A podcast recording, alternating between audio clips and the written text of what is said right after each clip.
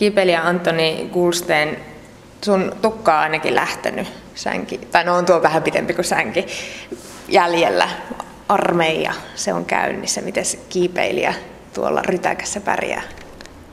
No tällä hetkellä jo on puolustusvoimien urheilukoulussa ja siellä on nyt peruskoulutuskausi menossa ja tähän asti ihan hyvin mennyt. On se vähän erilaista kuin mitä, mitä tottunut tekemään, mutta se mettäpuoli on ainakin aina ollut helppoa. Et kyllä kiipeilyssäkin mennään tosi paljon luonnossa. No miten monet sanoo, että ne, jotka ei yleensä hirveästi urheile, niin ne sitten laihtuu armeijassa, mutta sitten taas urheilijat, niillä tapana lihoon, niin oletko pelännyt tämmöistä tai onko huomannut, että, että tämmöinen uhka on olemassa? No uhka on ihan todellista, kun tässä vajaan kahden kuukauden aikana on niin paino noussut. Että ei sieltä niin sen niin paljon liikuta ja sitä ruokaa tulee koko ajan. Et niin kuin neljä ateriaa päivässä on aika paljon. Tuntuu, että koko ajan jonotetaan siihen, että mennään syömään.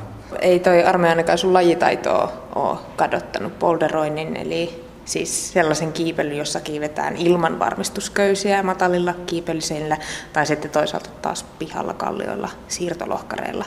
Mutta niin, joka tapauksessa Suomen mestaruus tuli muutama viikko sitten Oulussa. Kuinka helpolla se tuli? No kunto on kyllä laskenut tässä niin kuin Intia-aikana, mutta se oli ihan odotettavissa. Että kyllä me olin ihan niin kuin kunnolla yrittämään, että et tuli se voitto. Ja vähän tuurillakin sain sen. Että mä mokasin siinä niin kuin finaaleissa, mutta sitten niin mokas sitten se toinenkin. Että tavallaan pientä tuuria. No kiipeily tuntuu, että se on nyt trendilaji, se on jokaisessa naisten lehdessäkin. Näkyykö se jotenkin tuolla teidän kisoissa, siellä seinillä? Onko se, oliko siellä esimerkiksi paljon enemmän porukkaa kuin aikaisemmin? No nyt oli ihan, ihan kiva osallistujamäärä, että yleensä just tuossa muutama vuosi taaksepäin on aina ollut vähän hankala saada kisoihin osallistujia. Mutta tota, noihin just Suomen mestaruuksiin kuitenkin aika vähän tulee osallistujia. Et kun ne on enemmän niin kuin vakavat kisat, kuin taas näihin Open-kisoihin, mitä on niin kuin Herttoniemessä oli viime viikolla, niin sinne tulee niin kuin reilu sata osallistujaa. Et se on niin kuin vähän semmoinen leikkimielisempi, että siellä on vaan paljon reittejä ja semmoinen tapahtuma enemmänkin. Mistä se johtuu, että niihin vakaviin kisoihin ei tule ketään? Onko se vähän tämän kiipeilyn fiilinki, että ei tässä ollakaan niin vakavissa? No se riippuu ihan siitä, että, että mitä itse ajattelee siitä kiipeilystä, mutta kyllä se mun mielestä niin kuin kisailukin on osa sitä, sitä kiipeilyä välillä. Ja tota, ehkä se on enemmänkin se, että siinä on niin kuin ihmisillä paineita, että, että ei, ei kehtaa mennä sinne, että mitä jos kiipeäkin huonosti tai jotain tämmöistä niin pelkoa tai muuten vaan, että ei kiinnosta. Että aika simppeliä. Avaa vähän Andy sitä, että mitä se, mi, millaiset ne kisat on?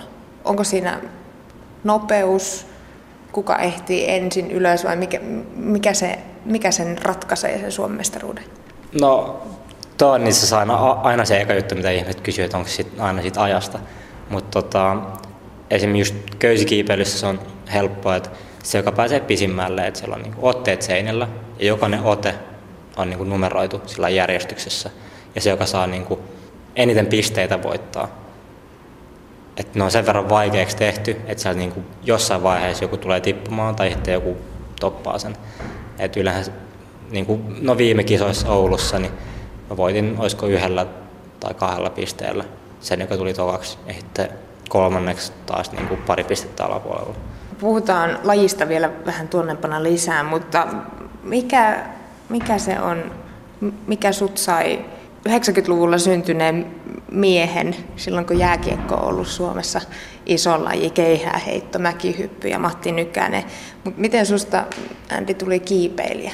No jotenkin nyt tässä vaiheessa on vaikea muistella, että mikä, mikä mut siihen niin kuin heittäytyi. Mutta tota, sen mä muistan, että mä kävin Ranskassa – sukuloimassa vähän ja sitten mun serkku ja, ja setä vei mut, mut ja mun siskon kiipeämään jonnekin kalliolle ja mun mielestä oli niin, niin kuin pelottavaa ja vaikeaa ja jotenkin semmoista äärimmäistä, niin sitten kun pääsin Suomeen sen jälkeen, niin ajattelin, että, että oli siisti, siisti kokeilla ja katsoa, että millaista on niin kuin, tehdä sitä lisää. Et siitä sitten lähti oikeastaan. Et, et kiva juttu sinänsä, että se on aina ollut mun oma juttu, että kukaan muu meidän perheestä ei, ei kiipeile. On kokeillut, mutta ei ole niin kuin lähtenyt siihen mukaan. Et se on aina ollut mun oma juttu. No mihin sä Suomessa sitten menit? Mistä sä löysit sen kiipeilymestan? No aika lähellä mun kotia, eli Pukimäkeä oli Tapanilassa, Tapanilan erän kiipeilyjaosto tai kiipeilykeskus, niin siellä sitten aloitin junnuryhmässä. Että siellä oli semmoisia ohjattuja tunteja nuorille. Ja sit, tota, siitä sitten alkoi, että mä olin silloin 13. Niin siitä pääsi sitten hyvin alkuun, että opetettiin varmistamaan ja kiipeämään köydellä ja sitä poltoroimaan. No miten sitten, kun mä ajattelen sitä, että jos joku, no ne on yleensä viisivuotiaita poikia, jotka lähtee jääkiekkoa vaikka pelaamaan ja siellä on isot seurat ja monta junnuryhmää ja varmaan meininki vähän erilainen kuin jossain kiipeilyporukassa silloin, kun sä oot ollut 13. Muistatko sitä fiilistä tai sitä meininkiä, että millä mentaliteetillä siellä silloin asioita opeteltiin ja opetettiin sulle? No aika rennosti, että ei se missään vaiheessa ollut semmoinen niin kuin, niin kuin seurajuttu, että, että niin kuin, tai että olisi mitään niin kuin seurojen välisiä kisoja tai mitään tällaista. Että, että siellä vaan niin kuin tehdään sitä, niin kuin, sitä itseään, eli kiivetään ja yritetään pitää hauskaa. Ja, eikä niinkään myöskään kuntoiluna, että ei ollut mitään semmoista niin kuin treenijuttua. Totta kai meillä oli alkulämpät ja loppulämpät, mutta ei ollut semmoista, että, että teidän pitää nyt kiivetä näin kovaa tai muuten niin kuin, te huonoa tai mitään tällaista. Et se oli aika, aika rentoa. Ei mitään lihaksia? Ei, ei oikeastaan. Kyllähän siellä oli sitten niin kuin, niin kuin junnujen kesken pian semmoista kisaamista välillä, että et, et joku pystyi tekemään jonkun, mitä joku, ei, joku muu ei, mutta tota, aika, aika hyvällä maalla kuitenkin. Mikä siinä kiipeilyssä sitten oli se juttu, että sä jatkoit sitä? Sä et halunnutko vaihtaa lajia? No kai se vaan oli niin hauskaa ja oli niin, kuin, niin hyvä porukka silloin siellä Tapanlassa. Et, ja sitten mä muutaman vuoden niin kuin alo- aloituksen jälkeen niin huomasin, että, niin kuin, että hyvin kehittyy, että niin kuin, aina se motivaatio pysyi siinä, että ei ollut missään vaiheessa semmoista niin kuin, päähakkaamista seinää, että se oli vaan semmoista, se oli vaan mun niin siistiä, että se jotenkin automaattisesti jatkuu siitä. Oliko se sitten aina hyvä? Oliko se aina se paras? En missään nimessä. Mä olin ihan niin kuin susipaska silloin, kun mä aloitin. Siis ihan hirveä. Mutta tota, en mä tiedä, ei se, ei se silloin ollut niin tärkeää, että silloin se oli enemmänkin semmoista, että on kivaa, mä teen tätä. Kun mä katson esimerkiksi boulderointia, niin ei se nyt ihan hirveältä hikiliikkumiselta siis sillä tavalla näytä, että siinä hirveästi mietitään, mutta sitten se on toisaalta taas hirveän semmoista kehon aivan äärimmäisen taitavaa niillä tyypeillä, jotka sitä tekee. Ja sitten kuitenkin siinä on se ehkä se vaaramomenttikin, että jos sä tiput sieltä ja, ja osut johonkin tai jotain. Onko se, kumpaa se sulle on? Onko se semmoista huimapäistä juttua vai onko se semmoista mietiskelyä? No, vaikea sanoa, mutta tota, ei se ainakaan mitenkään vaarallista ole. Erittäin harvoin tulee mitään, ja jos tulee, niin se on enemmän semmoista nilkka vääntyy tai tällaiset, jos tulee huonosti alas. Mutta täällä niin hallillakin on niin paksut patjat, että ei täällä niin ikinä tapahdu mitään. Totta kai siihen kuuluu sitä mietiskelyä ja tämmöistä, mutta ainakin boilerointi on enemmän semmoista niin maksimivoima, eli koetaan tehdä mahdollisimman vaikeita liikkeitä. Eikä niinkään köysikiipeilyssä on semmoinen, että se on, kest- se on enemmänkin kestävyyttä. Et siinä tulee enemmän hiki kuin boileroinnissa. Mutta tota, kyllä boileroinnissakin, jos tarpeeksi kovaa ja pitkään treenaa, niin kyllä siinäkin hiki tulee. Et ei se helppoa missään nimessä ole. No miten Andy, vaikka sä nyt sanoit, että ei tämä nyt vaarallinen laji ole, ja eikä se varmaan täällä ole, mutta siis kuitenkin uutisissa puhutaan no, vuorikiipeilijöistä, joille käy totta kai luon, luonnon elementit on yleensä siinä messissä, mutta miten te puhutte näistä keskenänne, näistä tämmöisistä vaaratilanteista? No, tai uutisotsikoista? Niin, no ensinnäkin tämä boulderointi ja köysikiipeily on ihan, ihan eri, eri juttu kuin vuorikiipeily tai, tai muu vastaava, että siellä niinku, tai jääkiipeily. Että siellä on niinku, ne vaarat on paljon isompia, koska se on just sitä, että siellä on, niinku, siellä on lunta, jäätä, jotain, missä sulle ei ole täysin kontrollia. Ja tota, noista on vähän vaikea just keskustella, koska yleensä jengillä on aina semmoinen niin kuin ajatus, että, tota, että kaikki osaa, kaikki tietää kaiken. Että siitä on vaikea niin kuin mennä niin kuin toiselle sanomaan, että joo, että teet väärin tai jotain vastaavaa. Mutta tota, aina kun joku onnettomuus tapahtuu, niin se on aina niin tosi surullista. Miten Antoni Kulsten, kun sä oot Suomen tämän hetken yksi huippukiipeilijöistä, niin mitä sen eteen, mitä sä oot tehnyt sen eteen? Miten se on tullut se titteli? Mm, kai se vähän sattumalta tuli ainakin aluksi. Ja no varmaan ihan paljon kovaa työtäkin. Että olen niin tosi paljon kiivennyt. Et silloin etenkin lukioaikana niin enemmän aikaa varmasti vietin treenatessa kuin, niin kuin kirjoja lukiessa. Et tota, en, en mä tiedä. Jotenkin se vaan, se vaan tuli, se titteli. Kaduttaako se, että et, et lukenut niin paljon, vaan annoit ajan tälle lajille? No ei oikeastaan, ainakaan tällä hetkellä. Et kyllä mä niinku ajattelin sen, että tai en missään vaiheessa niinku ollut huono koulussa. Et se oli vaan sitä, että mä olin ehkä enemmänkin laiska. Mutta tota, se oli, se oli sitten vaan niinku päätös, että sitten jos mä menen niin jatko-opiskelemaan, niin sitten mä menen niin pääsykokeiden mukaan, enkä sitten lukion päättötodistuksen takia tai sen avulla. No mitä muuta, jos sä mietit sitä, että sä valitsit nyt sen kivan kiipeilyn, onko se vienyt sulta jotain muuta kuin esimerkiksi sitä lukuaikaa? Koet sä, että sä oot joutunut luopumaan jostain sen takia, että sä oot halunnut kiivetä? No välillä on just semmoisia aikoja, kun tota, miettii vähän just, niin kuin, että onko valinnut just sen niin kuin oikean jutun. Että tota, totta kai, että on kivaa ja mä tuun aina tekemään sitä, mutta sitten välillä on semmoisia niin kuin, aikoja, että ajattelee, että mitä jos, niin kuin, kun mä oon kiivennyt niin paljon ja aina menee johonkin reissuihin, että mitä jos sitten olisi niin kuin, hengailu enemmän niin kuin kavereiden kanssa tai niin kuin käynyt enemmän jossain, jossain ulkona tutustunut enemmän niin kuin erilaisiin ihmisiin. Et nytkin mulla on suurin osa kavereista on sitten kiipelyn puolelta. Ja tota, en mä tiedä, opiskeluelämäkin, niin kuin, kun just tosi moni niin kuin koulukavereista opiskelee ja tekee kaikkea, seuraa Facebookissa, niin musta tuntuu, että se elämä on kokonaan niin kuin, ei, ei tavallaan meni ohi, mutta niin kuin mä en niin kuin tunne sitä ollenkaan. Että ehkä jossain vierasta. vaiheessa, joo, mutta se on niin kuin vierasta.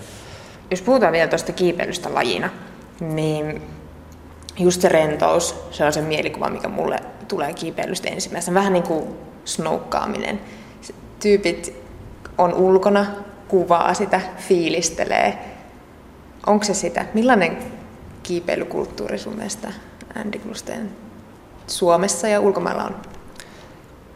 No se on aika lailla just sitä, että se on että kyllähän niinku, niinku snokkaleffoja, niin kyllähän kiipeilyleffojakin kuvataan. Ja silloin se on just tosi paljon semmoista vaan, että mennään johonkin niinku jonnekin uuteen paikkaan tai jo tunnettuun paikkaan, sitten vaan niinku hengaillaan siellä, kiivetään, pidetään hauskaa, syödään jotain hyvää ruokaa, vähän ehkä jotain alkoholijuomiinkin ja tämmöistä, että et harvemmin niinku ole mitään semmoista, että et nyt sun on pakko kiivetä tämä reitti, että me saadaan se kuvattua, vaan se on vaan se, että niinku tee mitä teet ja ja se on niin kuin siinä. Ja sitten tärkeintä noissa niin kuin reissuissa ja muissa on se, että on hyvä porukka. Et yleensä se on niin kuin aina se, mitä muistaa jälkikäteen. Et ei, niin kuin, ei niinkään ne reitit, mitä on kiivetty, vaan se, että kenen kanssa oli siellä reissussa ja mitä kaikkea muuta tuli tehtyä. Et se on, se, on niin kuin, se kokonaisuus on niin siistiä. Mutta siis mun mielestä tässä on ristiriita siis siinä mielessä, että samaan aikaan kun se on tätä fiilistelyä kavereiden kanssa olemista, niin se on myös kansainvälisen olympiakomitean tunnustama laji. Ei siis vielä olympialaji, mutta siis ihan tuolla niin kuin kaikkien muiden huippuurheilulajien joukossa kiipeily. näkyykö se mitenkään tuossa teidän porukassa hengessä? No joo, no tässä vaiheessa pitää myös selkeyttää sitä, että tuo niinku ulkokiipeily on niinku eri asia niinku kuin tuo kisakiipeily. Et siinä vaiheessa tulee niinku just se, että osa kiipeää enemmän ulkona, mikä on just se rennompaa, että siinä ei niinku oteta niin paljon paineita, tai joskus ottaa, mutta suuri osa ei. Ja kisakiipeilyssä se on se, että siellä on ne MM-kupiosakilpailut, MM-kisat, EM-kisat, kaikki vastaavat, niin sinne jengi treenaa erittäin paljon, erittäin kovaa ja se taso on erittäin kova. Et siellä on niin kuin aina yleensä ne samat finalistit ja, ja se on oikeasti semmoista niin kuin kunnon urheilua. Että tuo on enemmän semmoista, just semmoista vähän niin kuin snoukkaamisessa on ne kisat ja sitten se off-pist meininki, että siellä niin kuin, ne erottuu tosi paljon toistaan, vaikka se on sitä samaa, te, samaa tekemistä, mutta se on eri mentaliteetillä. Eroaako sitten ihmiset siitä, että voiko tämmöinen ulkokiipeilijä sitten kisata tosissaan vai onko ne ihan eri, eri jengit, jotka näitä harrastaa? No ei aina. Siis osa tekee molempia, mutta sitten suuri osa kuitenkin, jos ne haluaa pärjää kisoissa, niin ne kiipee sitten sisällä. Mutta tota, no, tuossa on onneksi niin kuin kisakaudet erikseen, että siellä on niin kuin, silloin kun kisakausi on päättynyt, niin sen jälkeen voi sitten ehtiä käydä ulkona kiivemässä, mutta silloin kun on se kisakausi, niin harvemmin niitä näkee sitten ulkona. Kumpi sulla on tähtäimessä? Haluatko sinne EMI, MMI? No mä oon siis käynyt muutamassa MM-kisassa ja yhdessä EM-kisassa ja muissa osakilpailuissa ja ihan ok pärjännyt, mutta en ole ikinä oikeasti panostanut siihen tarpeeksi. Et tota, kyllä mulla on ainakin ensi vuonna ajatuksena, että yrittäisi sinne päästä. Tai sillä että yrittäisi pärjätä, että pääsisi finaaleihin. Mutta samalla sitten se pitää tehdä, pitää tehdä uhrauksia, että sitten ei pääse niin ulos kiipeen niin paljon. Et siinä on niin kuin tehtävä jonkunnäköinen päätös, että et sä voi niin kuin molempia tehdä. Se on ihan mahdotonta. Miksi se on mahdotonta? Miksi se ulkokiipeily on niin erilaista? Se, se vaan on niin kuin se, se muovi, niin kuin ne otteet ja se, mitä niin kuin kallio, niin kuin graniitti, hiekakivi, niin se eroaa tosi paljon toisistaan. Ja kun kiipeily on enemmän semmoista niin kuin hermotuslaji, että siellä pitää olla niin kuin, semmoinen aika herkkä kosketus tavallaan että jos sä kiipeät ulkona semmoisiin niin tosi pienillä otteilla ja sitten meet kisoihin, missä on semmoisia ihmeellisiä muotoja, niin saa, saat ihan pihalla sitten, kun meet kisoihin. Mitä se tarkoittaa, että saat puoliammattilainen kiipeilijä? Miten se näkyy sun elämässä? No tavallaan siinä, että mä en ihan, ihan niin paljon tee töitä, että mä enemmänkin niin matkustelen ja kiipeilen. Et sillä se ehkä näkyy eniten, mutta kyllä mä sitten teen välillä, välillä töitäkin, että saa vähän semmoista ekstra rahaa, että pääsee sitten vähän pidemmälle reissulle, ettei tarvitse tulla niin nopeasti kotiin. Mutta muuten ei kai siinä niin, niin suurta eroa semmoiselle hippikiipeilijällekään, joka tekee töitä ja sitten menee kiipeämään. Et puoli ammattilainen on ehkä vaan se, että mulla on sitten sponsoreita ja tavallaan on enemmän niin kuin siinä kiipeilyskennessä sillä tunnetumpi ehkä. Pystyt sä elättää itse pelkästään kiipeämällä? En nyt tällä hetkellä ainakaan kunnolla. Et kyllä mä niinku ihan hyvin jonkun niinku vuokraa tai ruokaa saisin, mutta ei se niinku, en mä siitä niinku eläkettä saa maksettua itselleni. Et on se siihen, niinku, jos niin pitkälle pääsee, niin se on erittäin vaikeaa. Et ei maailmassa ole montaa, jotka voi itsensä elättää kiipeilyllä. Et se markkina on niin pieni kuitenkin. No miten säkin sanoit, että sulla on sponsoreita. Miksi sponsorit lähtee tukemaan kiipeilijää? No ne on yleensä just kiipeilyyn liittyviä sponsoreita. Et mun iso sponsori on La Sportiva, joka tekee kiipeilyvaatteita, kiipeilykenkiä. Ne on niin tosi tunnettu, tota, tosi iso merkki kiipeilyssä. Sitten toinen on niin kuin kiipeilyareena, joka tukee sitten, niin kuin, että pääsen kisoihin, pääsen reissaamaan ja kolmantena on toi Wandernet, joka maahan tuo kiipeilyvarusteita, petseliä ja bealia, niin kuin köysiä, valjaita vastaavaa. Niin se, että mä kiipeen niiden tavaroilla, niin kuin niitä kiipeilyareenalla, niin se niin kuin antaa vähän näkyvyyttä ja sitä kautta sitten voi niin kuin, tavallaan mainostaa sitä niiden tuotteita. Ja sitten ihmiset, jotka kiipee, niin kuin ensikertalaiset näkee, niin kuin, että, että tämä varuste toimii, tämä on hyvä, niin sitten ne ostaa sitä ja sitä kautta. Mutta se ei vaadi sulta mitään muuta kuin siitä tavaroiden käyttöä, vai vaatiiko ne sponsorit paljon? No, totta kai toi sosiaalinen media on nykyään ollut aika isossa, isossa käytössä, että Instagramit ja, ja Facebookit sun muut tota, nettisivut, niin sitä kautta sitten kans tulee mainostettua niitä, mutta sen enempää ei sitten niin kuin eniten ainakaan ole ollut. Totta kai niin jotain videoita ja valokuvia sitten kun ne tarvii niitä johonkin mainoksiin, mutta sitten, sitten ne yleensä pyytää sitä sponsorit. Mä palaan vielä, vielä nyt kauemmas tähän haastatteluun. Sä sanoit, että ensimmäinen kosketus sulla kiipeilyyn tapahtui Ranskassa. Niin miten sä, kun sä kuitenkin maailmalla matkustellut, miten sä kuvailisit sitä eroa, missä arvostuksessa kiipeily on muualla kuin täällä Suomessa? No Suomessahan se ei ole ihan niin tunnettu tai niin, niin vanha laji. Että tota, niin kuin Alppimaat on yleensä ollut aika pitkää tekemisissä vuorien ja kiipeilyn kanssa.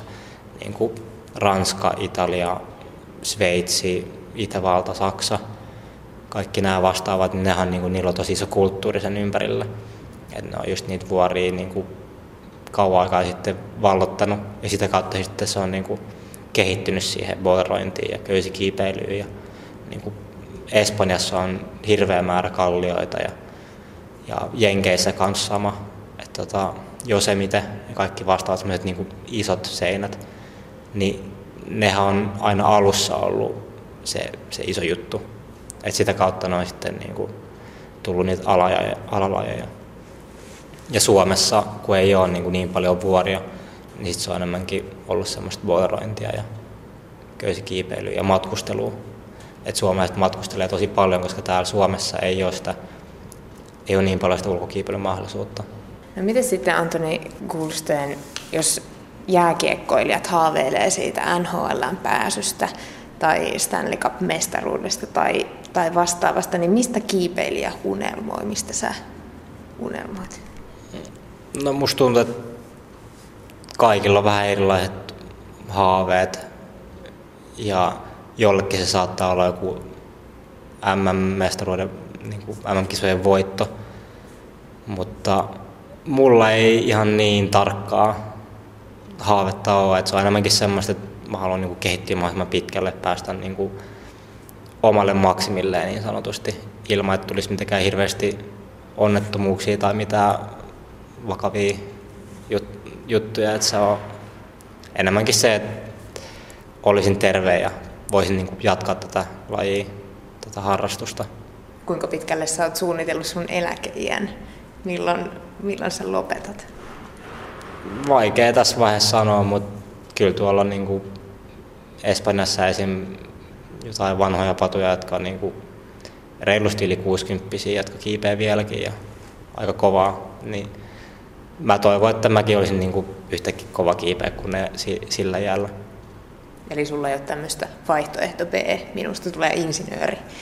No siis kyllähän sä voit olla insinööri ja kiivetä samaan aikaan, että ei se ole mitenkään niin kuin sulje toista. Et tosi moni, jotka kiipeä kovallakin tasolla, opiskelee tai on töissä. Et mä vaan tehnyt sen päätöksen, että mä niin kuin eka reissaan paljon ja sitten säkeen niin katsoin mitä sen jälkeen. Että se sitten sulkee toista, että jos sulla on niin kuin opiskelua tai töitä, niin sitten sulla on niin, niin paljon aikaa reissata. Mutta kiipeilyyn tai muuhun harrastukseen totta kai sulla on aikaa, mutta se vaan on sitten lähempänä kotia. No kun kiipeily on niiden lajien listalla, jotka tosiaan voi anoa esimerkiksi pääsyä viralliseksi olympialajiksi, niin toivotko sä sitä, Andy Kusten? No, ei mulla ihan hirveän isoa mielipidettä asiasta ole, mutta siinä on aina oma pelkonsa siinä, että tota, jos siitä tulee olympialaji, niin sitten se mahdollisesti tulee muuttaa sitä lajia.